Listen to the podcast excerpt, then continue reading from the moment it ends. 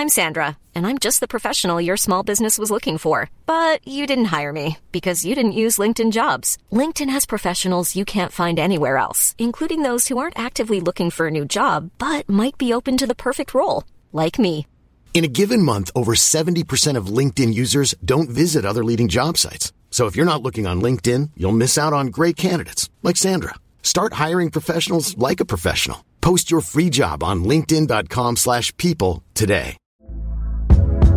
Hey there, it's Michelle Norris. I'm host of a podcast called Your Mama's Kitchen. When I travel, I'm usually looking for a way to find a taste of home when I'm not at home. And one of the things I love to do when I am at home is entertain. And Airbnb allows me to do that. When I was in California recently, I rented a house that had a great kitchen. And when we were sitting around the table, we're all thinking, we're in someone else's house. Someone could be in all of our homes as well.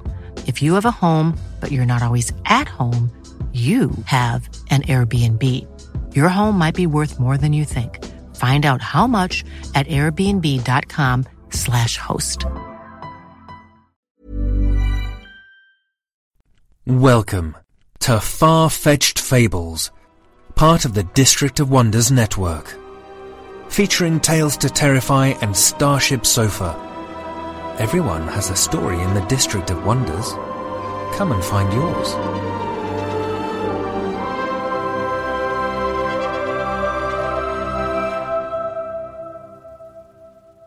Good morning, good afternoon, good evening. Wherever you are, wherever you're listening from, this is Far-Fetched Fables. Welcome to show number 163. This week we bring you Spirit Dance by Douglas Smith. Douglas is an award-winning Canadian author described by Library Journal as one of Canada's most original writers of speculative fiction. His fiction has appeared in 25 languages and more than 30 countries. Doug is a three-time winner of Canada's Aurora Award and has been a finalist for the John W. Campbell Award, CBC's Bookies Award, Canada's juried Sunburst Award and France's juried Prix Masterton and Prix Bob Morin. Spirit Dance was his first professional sale, appearing way back in 1997 in the Canadian anthology Tesseracts 6, and is also the basis for his first novel, The Wolf at the End of the World. Doug's work also includes the collections ChimeraScope, Impossibilia, and Le Don d'Esprit. His non-fiction guide for writers, Playing the Short Game: How to Market and Sell Short Fiction, is a must-read for any short story writer. Links to his website are in the show notes. His tale is very ably read for us by Mark the Encaffeinated One Kilfoyle. Mark loves fiction, so much so that he has written some, read quite a lot, and now narrates it. He's found that volunteering for a dozen years in radio was a decent way to get a full-time job as a program director at a community radio station in Fredericton, New Brunswick, Canada, but not such a great way to finish his thesis, so he stopped at a master's in computer science. He likes cats enough to pet them but not enough to own one, poor man, and computers enough to own several but pet none of them, for which we're all very grateful. He will someday write 1,000,000 words, but at this rate, that will require life extension, so he eagerly awaits the ability to upload into a computer, if that hasn't already happened and this is all only a simulation. Links to podcast and radio work can be found in our show notes. And now, Spirit Dance by Douglas Smith.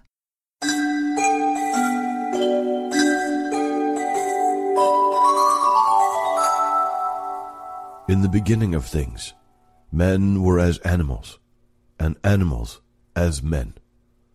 Cree legend. Vera made a warding sign as I entered the store, my hound Gellert trailing behind me. She pretended to wipe her hands on her faded blue apron, but I caught the dance of her fingers. "Hello, Vera. It's been a while," I said. Yes, it has, Mr. Blade," she said too quickly, not returning my smile. Turning from where she'd been refilling a food bin, she addressed her husband. "I gotta check something in the back, Ed." Almost running, she slipped behind the long wooden counter and into the storeroom at the rear of the store. Edward Two Rivers leaned on the counter beside the cash register, a newspaper spread in front of him, his long gray hair spilling onto the pages. He watched her leave, then smiled at me. "Ouch. I said. You still spook her, he chuckled. Are you going to run and hide too? I asked, grinning. The black eyes narrowed, but his smile remained. There's a white woman. My people have told legends of the Heroka for generations, Greylegs. I grew up with those stories. I've known others of your kind, and I think I still know you, even if it's been, 4 years, I said. 4 years since you left Wawa. It took my offered hand in strong grip. Good to see you, Ed, I said. You too, Gwyn. Leaning over the counter, he patted Gallert's huge head. And good to see you as well, you great beast. Gaillard's tail wagged furiously, threatening a display of pop cans. Ed looked back at me. Did you fly in? I nodded. I landed on Deer's Pond, set up camp on the north shore, and then we hiked in. Get my email? Yeah, I made you up some supplies and a map to the truck driver's cabin. He nodded toward a small pile of brown paper packages in the corner, wrapped in twine. Thanks. What do I owe you? I'll run a tab. You'll be here for a while. Not the best homecoming for you, I guess. Could be better. Any word of Robert? Ed nodded. I showed your friend's picture around. He was definitely here in Wawa for the funerals, but kept to himself pretty much. Found someone who talked to him, though. She said he left town about 2 days ago, but he'd be back. Something about unfinished business here. Any idea where he went? Just a guess, but I'd say the Muskokas. Why? I asked, puzzled. The Muskokas were a cottage and resort district, a 2-hour drive north of Toronto, and a good 700 kilometers from Wawa. He held up a finger for an answer and started flipping through the newspaper. Gaillard curled beside our supplies. I waited, sifting through the smells of grains and fruit, wood and burlap, and humans. Vera was muttering in the storeroom in the back. I could have made out her words if I had wanted to, but I didn't. Ed began reading. Local logging baron Jonathan Conrad and his bodyguard were found dead early yesterday morning outside his lodge in the Muskokas. Footsteps outside announced a customer to me before the bell over the door brought Ed's head up from the paper. She looked early 20s, tall and slim, with grey-green eyes and long dark hair that wasn't sure where it wanted to rest. Flashing a quick smile at Ed, she moved to the shelves of canned goods. "Morning, Lydia," Ed said, eyebrows shooting up. "Morning, Ed," she replied, then looked at me. A familiar aura tinged her outline. She kept looking as I turned back to Ed. Ed continued reading, his voice lower. It says Conrad's wife had gone into town for the evening. She found the bodies about 2 yesterday morning. How did he die? I asked. The woman Ed called Lydia turned toward Ed, but I could feel her eyes still on me. I didn't look at her. They're bringing the coroner up from Toronto. The cops figured some kind of animal attack, judging from the wounds. They say it was big. Whatever it was. Ed looked up at me. Maybe a bear? I swore silently at that last bit of news. Guess the environmentalists won't grieve much. The parents of those 3 boys won't, Lydia said, stepping closer to the counter. He killed them, even if he didn't drive the truck. Everybody knows he gave the order. Got off, though, sighed Ed. So the truck driver. Accident, they said. Bad brakes. Conrad got a $500 fine for not maintaining his trucks. I had heard about the truck incident 3 days ago. Conrad had been chairman for a company that owned the paper mill outside Wawa and several logging operations north of Lake Superior. Recently, the company had faced escalating pressure from local residents, native bands, and environmental groups. Protests centered on the company's clear-cutting methods and general contempt for the old-growth forest. The confrontation climaxed when a group of students and other protesters blockaded the road leading to the current clear-cutting target. The first truck to reach the blockade had backed off, driving 15 miles back to camp in reverse. 2 hours later, the next truck arrived. This one hadn't stopped. The kids hadn't used logs or falling trees to block the road. They hadn't piled boulders or sprinkled the road with tire punctures. They just stood across it, arms linked, singing.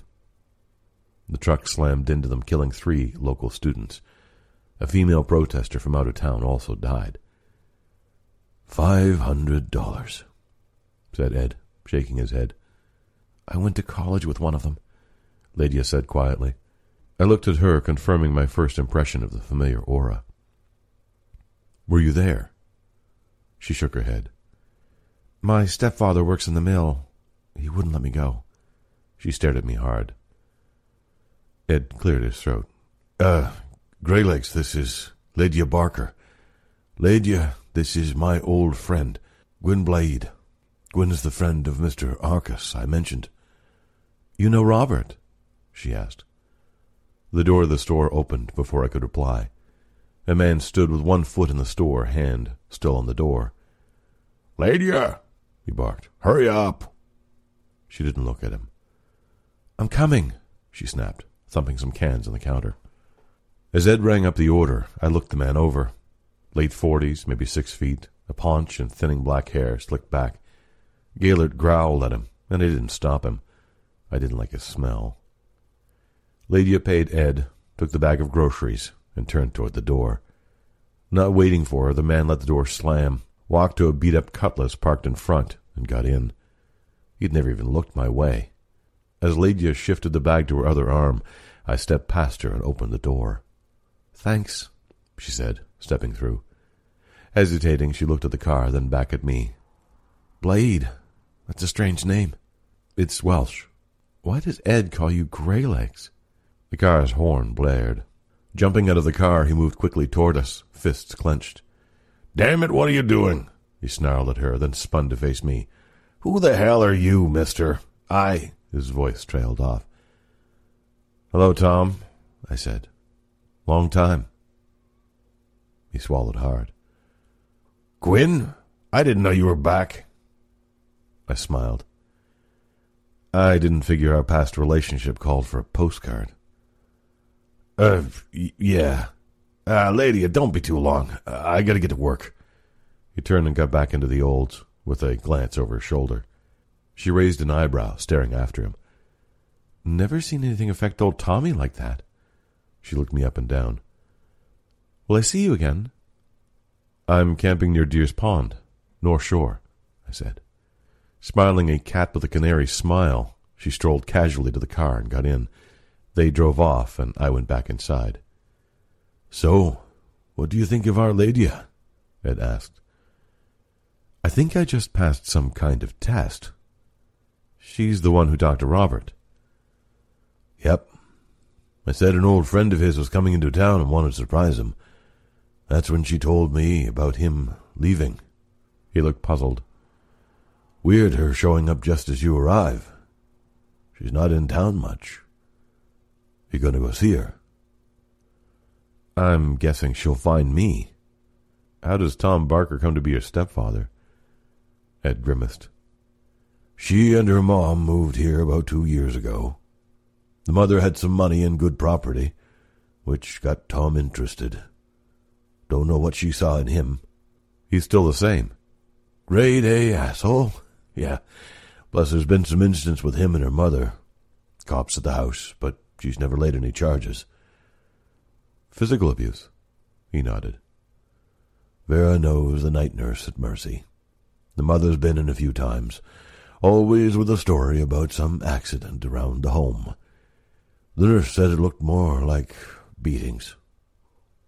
Ed looked grim, then thoughtful. "Far as I know, he leaves the girl alone." "From what I saw," I said, picking up my supplies and moving to the door, "pushing Lydia too far would be very inadvisable. He might wake something." Ed's eyes narrowed.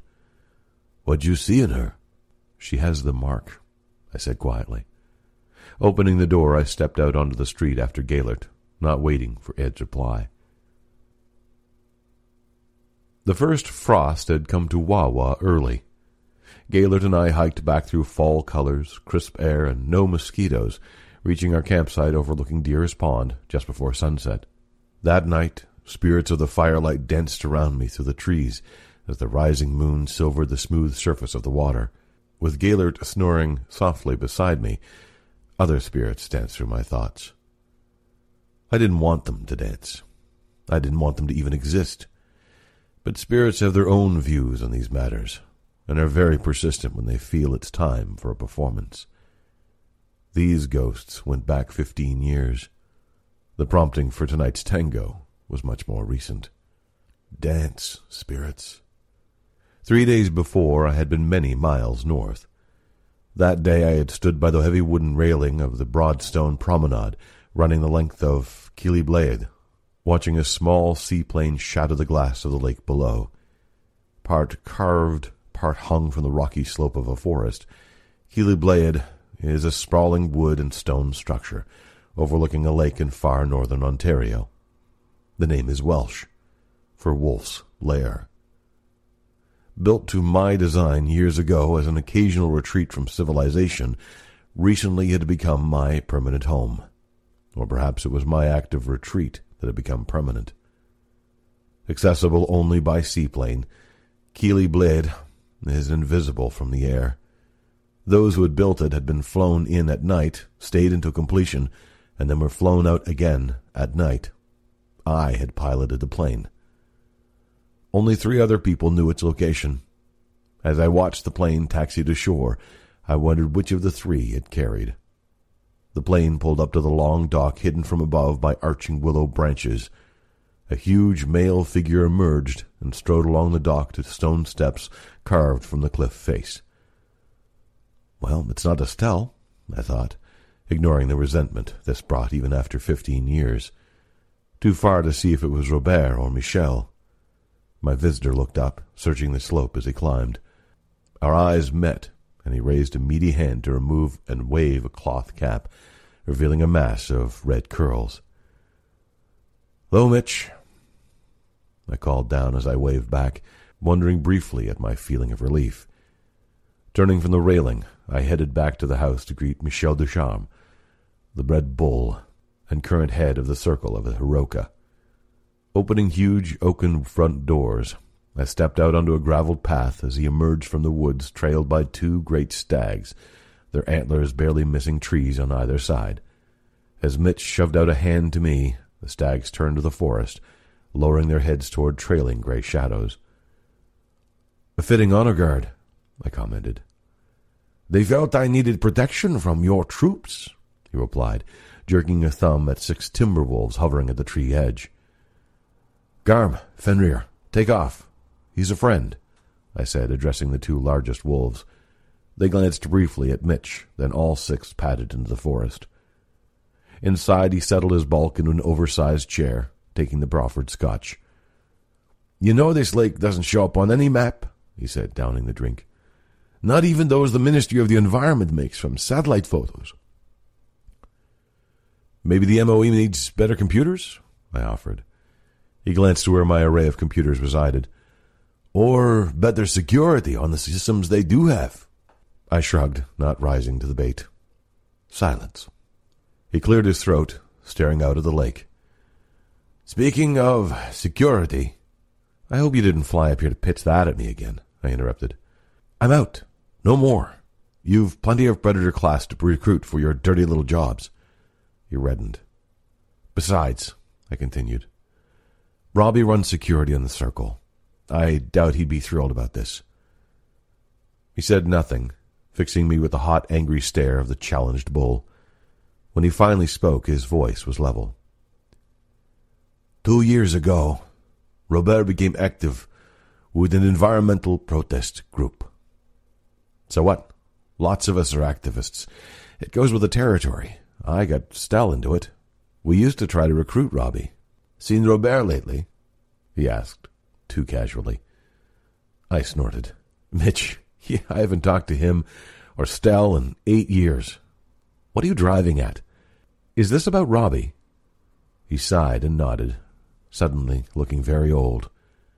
I had never thought of him as old before. "Gwyn," he said quietly, "our Robert has threatened to kill 2 men. One is an important man, the type who attracts attention. He had been looking at the empty glass in his hand. Now he looked up at me. "I need your help, Gwyn, to find Robbie first." I shut up then and listened as Mitch told of the logging protests, the blockade, the protesters' deaths, and of Robbie's threat to kill Conrad and the truck driver. He talked and pleaded, pleaded and talked. Finally he paused. "There's something else," he said, staring out at the lake. "CSIS knows of this. According to our mole, someone in CSIS is leaking intelligence on the Heroka to an outside party." He looked back at me. "Gwyn, we think someone's resurrected the Tainchel." Involuntarily, I bared my teeth. Damn it. I questioned him on his source, what evidence he had, how recent was the tip, but he knew he had me. Finally, I'd agreed, because of the Tainchel angle, and because Robbie had been a friend and Mitch still was. That's what I told myself at the time. Now, watching the spirits dance in the firelight, I knew I'd done it for someone else. Dance, spirits, dance. Estelle and I had been an item for quite a while, back when I ran security in the Northeast. For centuries, the Heroka were nothing more than creatures of legend. Security had mostly amounted to making sure things stayed that way. Then came the Tainchel, a covert operation of the Federal Intelligence Agency, CSIS, formed, as we later learned, with the single goal of tracking down and capturing Heroka for scientific purposes. Tainchel, old Scottish term, armed men advancing in a line through a forest to flush out and kill wolves. We lost quite a few before we caught on. They developed specialized scanners from tests on early victims. Subtle differences in alpha wave patterns, infrared readings, and metabolic rates gave us away, even in crowded cities. Then they got careless, and we became aware. I leaked word about a meeting that the Circle of the Heroka planned for an isolated spot. At the next full moon, of course. I figured they'd expect that. 20 of the Tainchel walked into the ambush, armed mostly with tranquilizer rifles. They didn't walk out. They'd encountered the Heroka before, but never predators. Wolves, bears, the big cats, birds of prey. We didn't take prisoners. After, we contacted Justice and CSIS. I sent a list of the remaining Tainchel agents, present locations, recent activities, and a note saying, "We know who you are. We know where you are. We will kill to protect ourselves. Back off." They backed off. CSIS disbanded the Tainchel, and an uneasy truce began. The truce lasted. Estelle and I didn't. She argued against the ambush, the killings. I argued that we fought for our existence. In the end, we just argued. Robert and I had been friends for years, and through me he had come to know Estelle. After I exited the scene, the two of them became more than friends. About then, I resigned from the circle. Robbie replaced me there, too. Dance, spirits. Dance with the beasts of the night. Growling, Gellert turned toward a dim rustle in the forest. I gave the dog a mental command to lie down again. Stealth was not my intruder's aim. I stood as Ladia stepped out of the trees, stopping at the edge of the firelight. She smiled. "Hello again." "Hi yourself." "You don't seem surprised," she said as she approached. "I had the feeling you wanted to tell me something." "Yep," she said. "You're a wolf." I tried to remain expressionless. "Excuse me?" She walked to the opposite side of the fire and sat on the ground, grinning. "Blaeth. I looked it up. It's Welsh for wolf." "Oh, right. I forgot I told you." I sat again as Gaylord came over to nuzzle her. She took his huge head in both hands, rubbing him behind the ears. "And what's your name?" I told her, and she made a face. Gaelert was the legendary hound of Prince Llewellyn of Wales, I explained. So why does Ed call you Greylegs? I chuckled. The Ojibwe and the Cree believe using its name will attract a wolf. So they called it Greylegs, Grey Coat, Golden Tooth, Silent One. Ever since I told him what my name meant, he called me that as a joke. She smiled again. So he thinks you're a wolf, too. I grinned back. In the store, I'd been so intent on her aura of the mark, I'd overlooked how attractive she was. Gaylord liked her, too. Always a good sign. She stared at me. You are a wolf. I remained silent. What's it like, she asked, to change, to be that way? You do know, don't you? How? Your friend, Robert. We met during the funerals at the church. Something about me fascinated him. He kept staring at me. Can't say I blame him. It wasn't that kind of interest, but thanks, she said, smiling. Anyway, I knew he was different too, but I didn't know what it was. She shifted her gaze to the flames. He was so upset, so sad.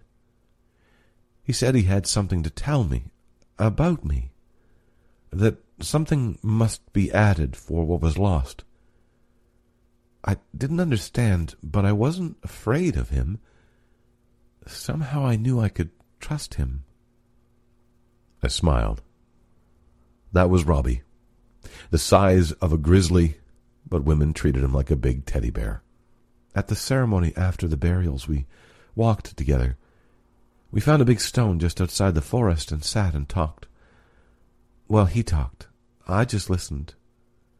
He told me of the Heroka, of how you are a race older than man, how you each are linked to an animal species. I nodded. We have many names. The Ojibwe called us the Heroka, or earth spirits. They believed my people were ancestrally related to different animals, similar to totems. We bear traits and abilities of our totem animal, like keener senses, greater strength. I turned to Gellert. And we can command those animals. Without a word from me, Gellert trotted to my tent and emerged holding a cup in his mouth. He dropped it into my hand. Coffee? I asked. She laughed. I guess house-training Gaylord wasn't a problem. Thanks, just black is fine. She looked serious again. Robert told me more. I reached for the coffee pot hanging over the fire. That we can change into our totem animals. She nodded. You believed him? She took the cup from me. Pretty well had to. He showed me. I gave a low whistle. He must have been sure about you. He said I had the right to know, that I had the mark. Yes, you do, I said quietly. Then I'm one of you? She leaned forward quickly, spilling coffee onto the ground. I shook my head. No, not yet anyway. Very few with the mark ever become one of the Heroka.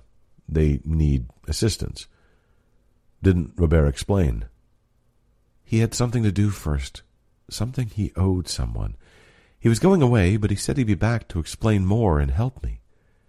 She got up then and walked to me slowly, as if trying not to frighten away an animal that had strayed in from the forest.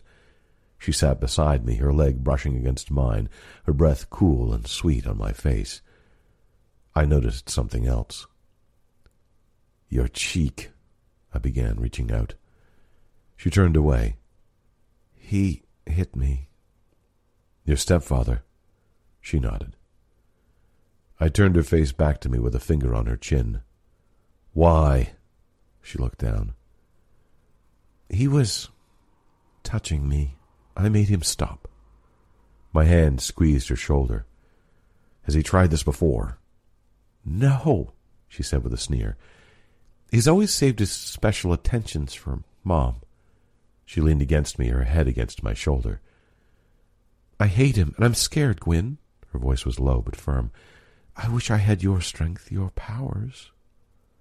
Wrapping my arms around her, I held her for a long time, neither of us speaking. Technically, I'd had to petition the circle first, but I was never much on policy. To me, it was her right. I thought of her mom and Tom Barker. I thought of Tom with her. You'll have my powers, I said. I'll give you your birthright. She sat straight up. You can do that? How? I grinned. Well, there is the classical method or the modern approach, plus some variations. In the classical scenario, I shapeshift and savagely attack you. Unique microorganisms in my saliva and in oils excreted from my claw tips enter your bloodstream through your various wounds, meeting up with some equally unique enzymes that those with the mark carry. This results in a mutated enzyme that modifies your cell structure. You're then one of the Heroka, assuming you survive my attack. She snuggled close again. Well, I like where you attack me, but not the various wounds part. Chicken. Okay, the modern version then. I make an incision somewhere you don't mind having a scar, and apply a poultice moistened with my blood. She wrinkled her nose. Saliva, oils, blood? The Heroka don't practice safe shifting, do they? We're immune to most human viral and bacterial infections, including AIDS. Some Heroka diseases exist, but they're treatable. Hoof and mouth disease? Smartass. Lydia laughed and looked thoughtful. So I need to get certain of your bodily fluids into my bloodstream? She moved to rest her chin on my shoulder. You mentioned variations. I stroked her hair. They involve other bodily fluids. She leaned forward, brushing her lips against mine. And other methods of application? I nodded, pulling her to me in a long kiss. So, I asked after a while, which method would the patient prefer?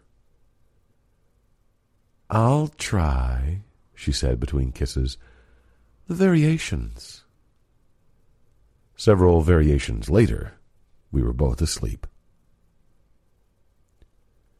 I awoke alone except for Gaylert, which wasn't what I had in mind. Over breakfast, I pondered whether I felt used. She was a big girl. She knew what she was after. She'd gotten it. Used, I shrugged mentally. Not for the first time. Leaving Gaylert to guard the plane, I broke camp and set out immediately for the driver's cabin. I wanted daylight to scout the area and assure myself that this was not a trap. Mitch and I had divided Robbie's two targets. Mitch had planned to cover Conrad in Toronto, while I watched the truck driver, since I'd lived here after Stella and I split. That was our plan 4 days ago. Somehow Robbie had known Conrad would be away from Toronto that night at his lodge in the Muskokas and had killed him there. Once Mitch heard of Conrad's death, he'd head here, but Robbie had a full day on him. It was up to me. Sunlight filtered through the canopy of trees, warming the crisp fall day as I followed familiar forest trails. My thoughts kept drifting to Lydia and last night. Ed's map was clear, and I made good time, reaching a rise overlooking the cabin by early afternoon. Finding a spot with good cover and a clear view of the building, I watched, listened, and smelt the breeze. I repeated this process at 3 other locations before I was satisfied.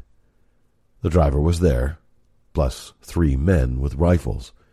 Conrad's death had not gone unnoticed. I could detect no one else. My plan was to intercept Robbie on his way to the cabin, away from the attention of the guards. My problem became figuring which route he'd take. 3 sides of the cabin were open field. Approaching undetected required coming in from behind, moving down through trees from the rise where I now stood. Undergrowth choked most routes to the rise. The best path followed a forested ridge, where the forest floor was clear under the roof of trees. I picked a spot giving a view of both the ridge and the field surrounding the cabin, and downwind from the ridge path. After a snack of dried beef washed down with warm water, I settled behind a huge fallen tree to watch, wait, and sniff. 1 hour. Darkness. 2 hours.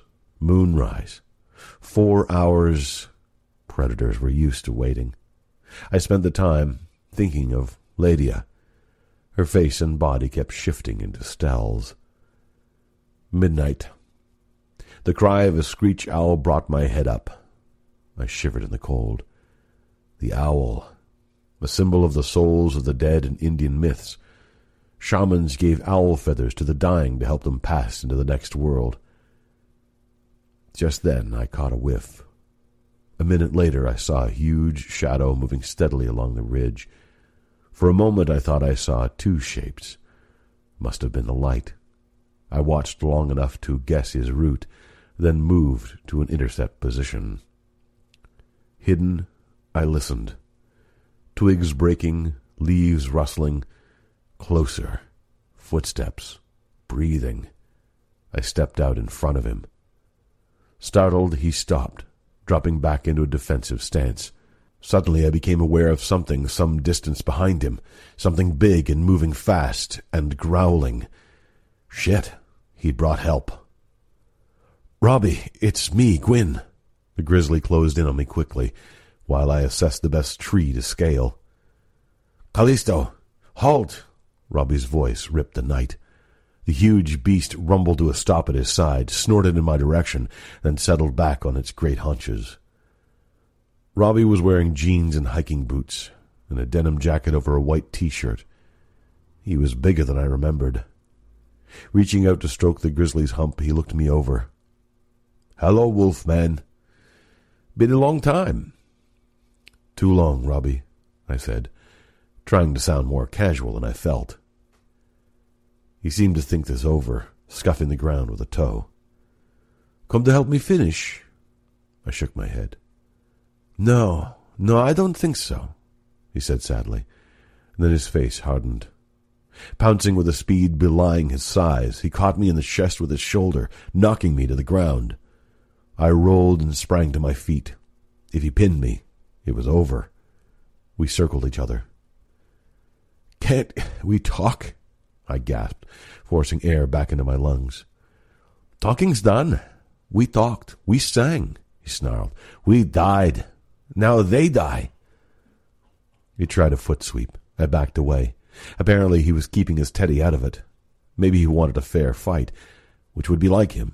Maybe he was worried I might have some reserves, too. About then, I was wishing I'd thought of that.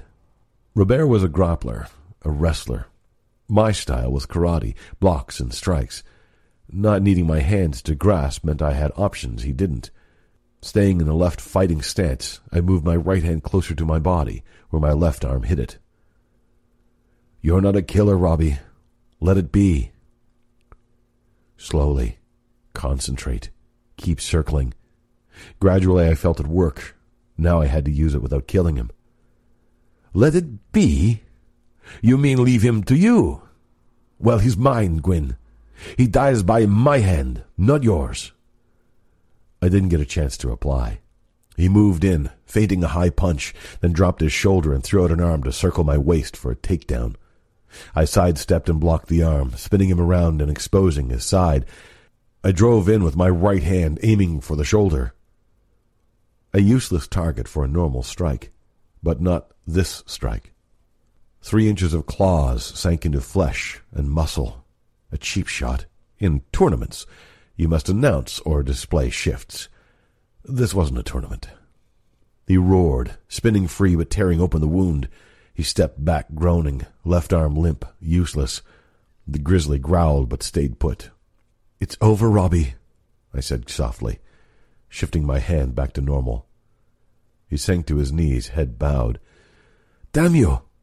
What did I do with myself? She was mine, too," he muttered, then looked up. "Take me with you. It's not much further. Let me see you do it. His face went dark. I want to see him die, Gwyn. What the hell are you talking about? Nobody's killing anybody. What's with you? Stell's going to flip. She hates killing. You're going to break her heart, man. Like I did, I thought. He stared up at me, the strangest look in his face. Something must be added for what was lost. The chill filled my belly. She was mine, too. Gwyn, he said. His voice was gentle. A lot of us are activists. I got Stell into it. Stell's dead. They killed her. A female protester from out of town also died. He dropped his head, sobbing. I stood there, feeling like the leaves at my feet. Brittle, broken, dead. I get Stell into it.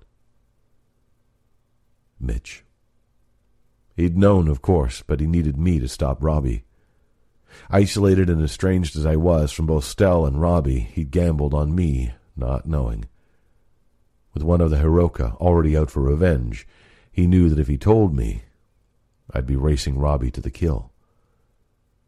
Now I did know. So what was I going to do? Standing there, I realized that I'd always thought Stell and I would get back together somehow, sometime. I'd never stopped loving her, never believed it was over. I shook my head, fighting the anger and the tears. Too much killing, she had said. I knew what she'd say now. Come on, Robbie, I said quietly. Let's go home. I'll never know who their first target really was. They must have held back after I appeared, hoping we'd kill each other. When we stopped fighting, they stopped waiting. I had just knelt to help Robbie up when the bullet caught him in the bad shoulder. He took another in the chest before I pulled him to the ground and threw myself flat. I looked back in the direction of the cabin. A line of figures was moving toward us through the trees. Figures with guns. The Tainchel. How many? He gasped. Too many. Those aren't tranq guns, he groaned. I think they've given themselves a new mandate. They'd be on us in seconds, but I couldn't leave Robbie behind. Just bought you some time, Robbie gasped. The next second I knew what he meant. 1,600 pounds of furred fury burst from a thicket, charging into the nearest group. It grabbed a man in its jaws and threw him against a tree. Rearing up 3 meters on hind legs, Callisto sent two more spinning through the air with a slashing swipe of her paw. I watched, transfixed. Run, Gwyn, Robbie said. You can't save me. I shook my head. Bodies at her feet, Callisto turned to charge another cluster. More fell before her. The rest were firing at the grizzly, but still she attacked. The shooting continued, and she was slowing. Rushing another man, she reared to her full height and fell on her screaming victim. She didn't rise. Robbie sobbed quietly. They put more shots into her. Silence followed. No movement. Callisto had made them cautious. She'd bought us time. Robbie was pale, breathing in rapid gasps. The Indians believed the bear possessed great curative powers. Robbie needed more than legends. I called out, "Listen to me. I'll make this easy. Get my friend medical help, and I'll surrender." Robbie shook his head violently, prompting a coughing fit. Nothing. "No deals," a voice finally replied, "and no prisoners."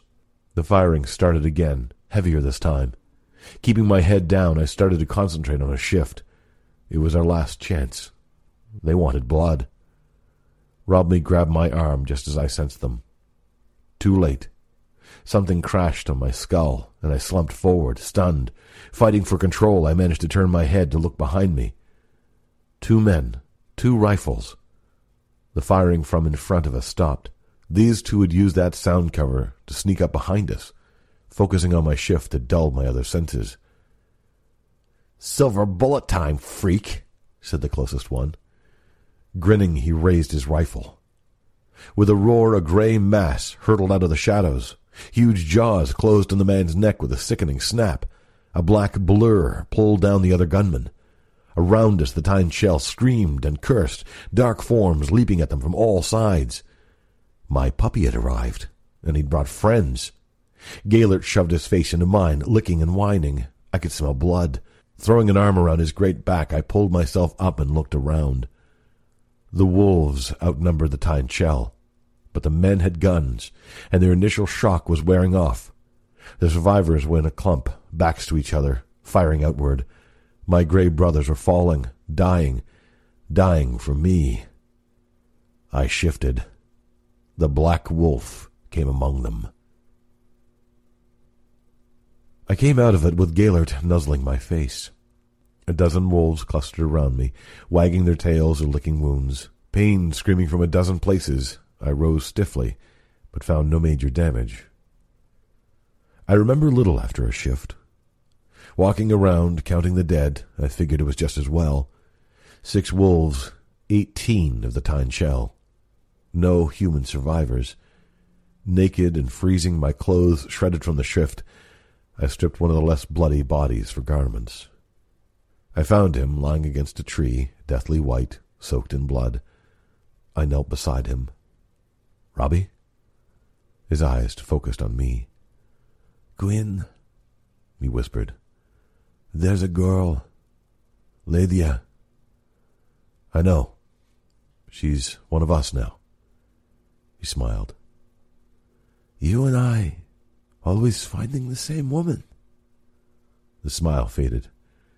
"Still, never stopped loving you. Sometimes, I hated you for that. Sorry." His eyes closed. I swallowed hard. "Robbie, sometimes I hated you for being with her. I'm sorry, too." No reply. "Robbie?" I felt for a pulse, but I knew. I could smell it. The bear was dead. I wondered if he'd heard me. In a nearby clearing away from the trees, I built a low bier from rocks, piling it with dried branches. I dragged him over, and with a great struggle lifted him on top. Beside him I placed my dead woven brethren. Callisto, too huge to move, I covered with rocks. A search of the bodies provided matches. As I returned, a great horned owl lifted up from the bier into the night. A single feather lay on Robbie's chest.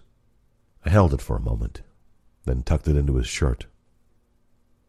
I lit the wood and stood back as the fire caught quickly, roaring with the rising wind. Turning from the flames and smoke, I stopped. Surrounded.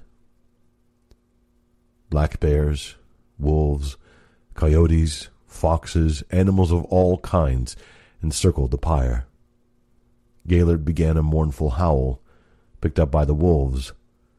The other animals joined with growls, roars, and snarls. "Howl, beast of the night! Howl for our fallen! Howl over the bodies of our foes!"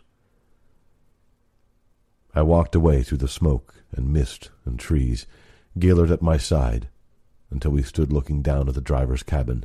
The guards pointed up the hill at the glow of the fire.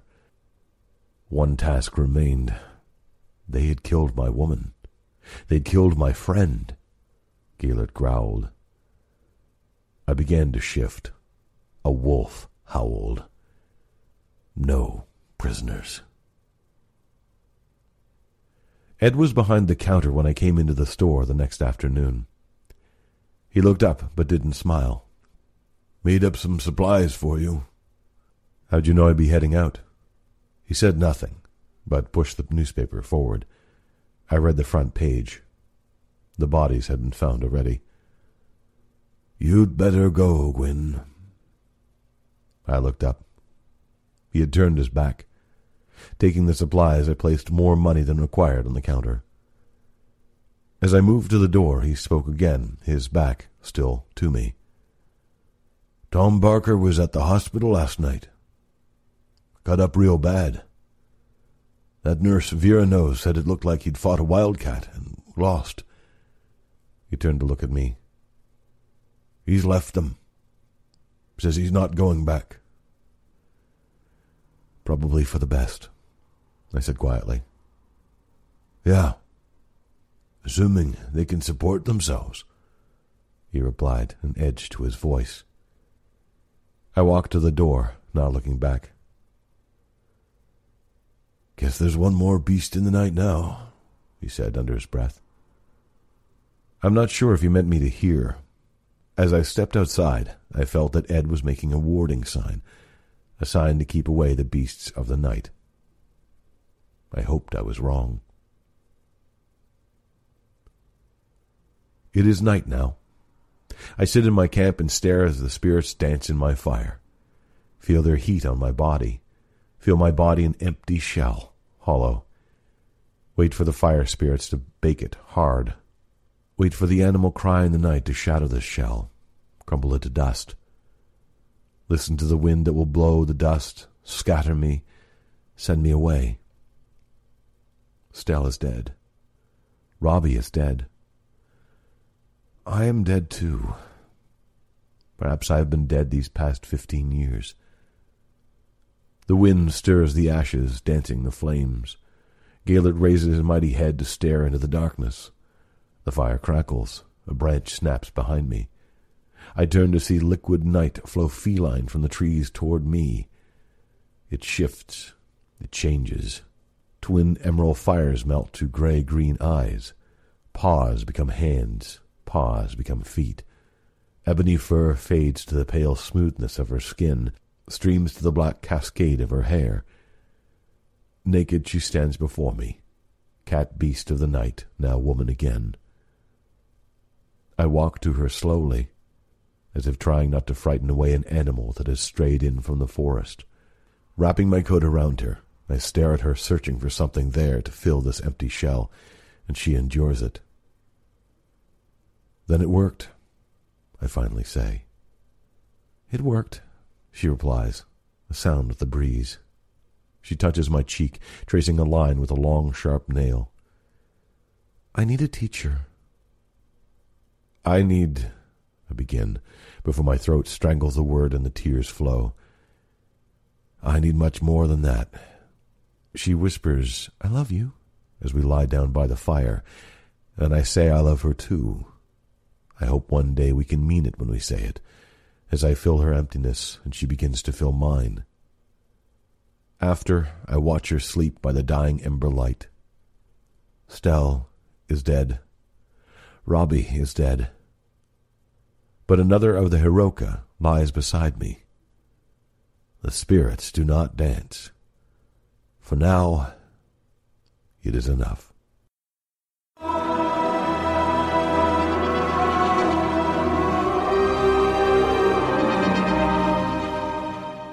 Both intimate and epic in scope, Doug's story also brings a fresh take on the shapeshifter mythos, and even evokes a bit of Thomas King. There is an astounding amount of timeliness, depth, emotion, and character development to be mined from it. Needless to say, we'll be tracking down a copy of The Wolf at the End of the World. If you'd like to share your thoughts on this or any of our stories, you can leave your comments on the Triple F website, our Facebook page, or on Twitter. We, Gary Dowell, my editor, Mark Zenfardino, our audio engineer, and myself, your host Nicholas Eaton Clark, love hearing from our listeners. We want to know your thoughts on our content. Please leave us a review on iTunes, Acast, or other podcatchers so that we can build our listenership and keep the stories flowing. And if you're feeling particularly generous today, please consider making a donation on the District of Wonders Patreon page so that we can keep the podcast up and running in perpetuity. Please remember that Far-Fetched Fables operates under a Creative Commons Attribution Non-Commercial No Derivatives 4.0 International License. Which means, what does it mean? It means you can download the content and share it all you like. But you can't change it, and what else can't you do?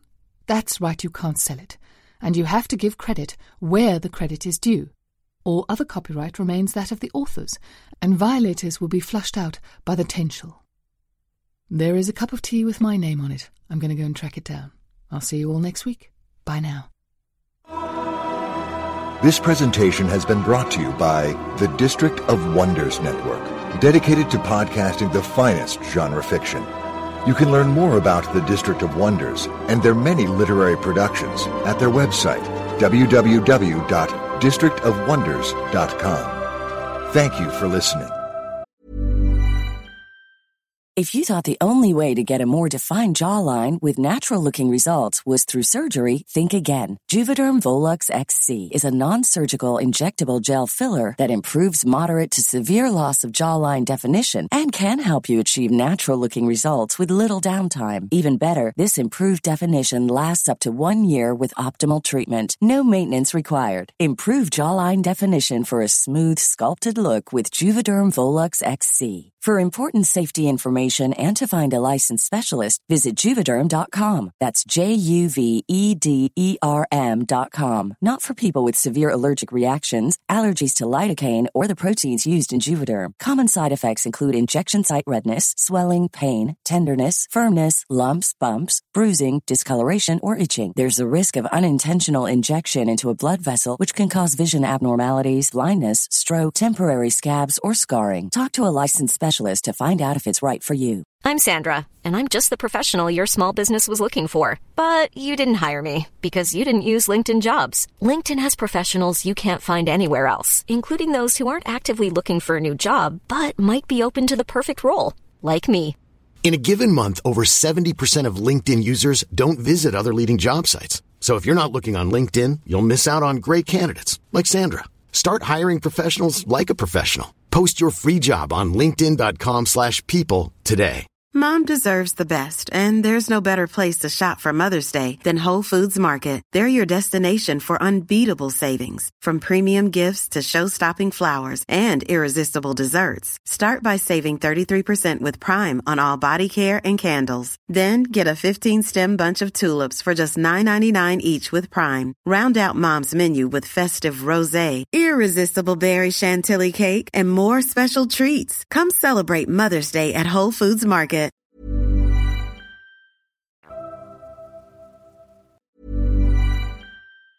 Mom deserves the best, and there's no better place to shop for Mother's Day than Whole Foods Market. They're your destination for unbeatable savings. From premium gifts to show-stopping flowers and irresistible desserts, start by saving 33% with Prime on all body care and candles. Then get a 15-stem bunch of tulips for just $9.99 each with Prime. Round out Mom's menu with festive rosé, irresistible berry chantilly cake, and more special treats. Come celebrate Mother's Day at Whole Foods Market. Even when we're on a budget, we still deserve nice things.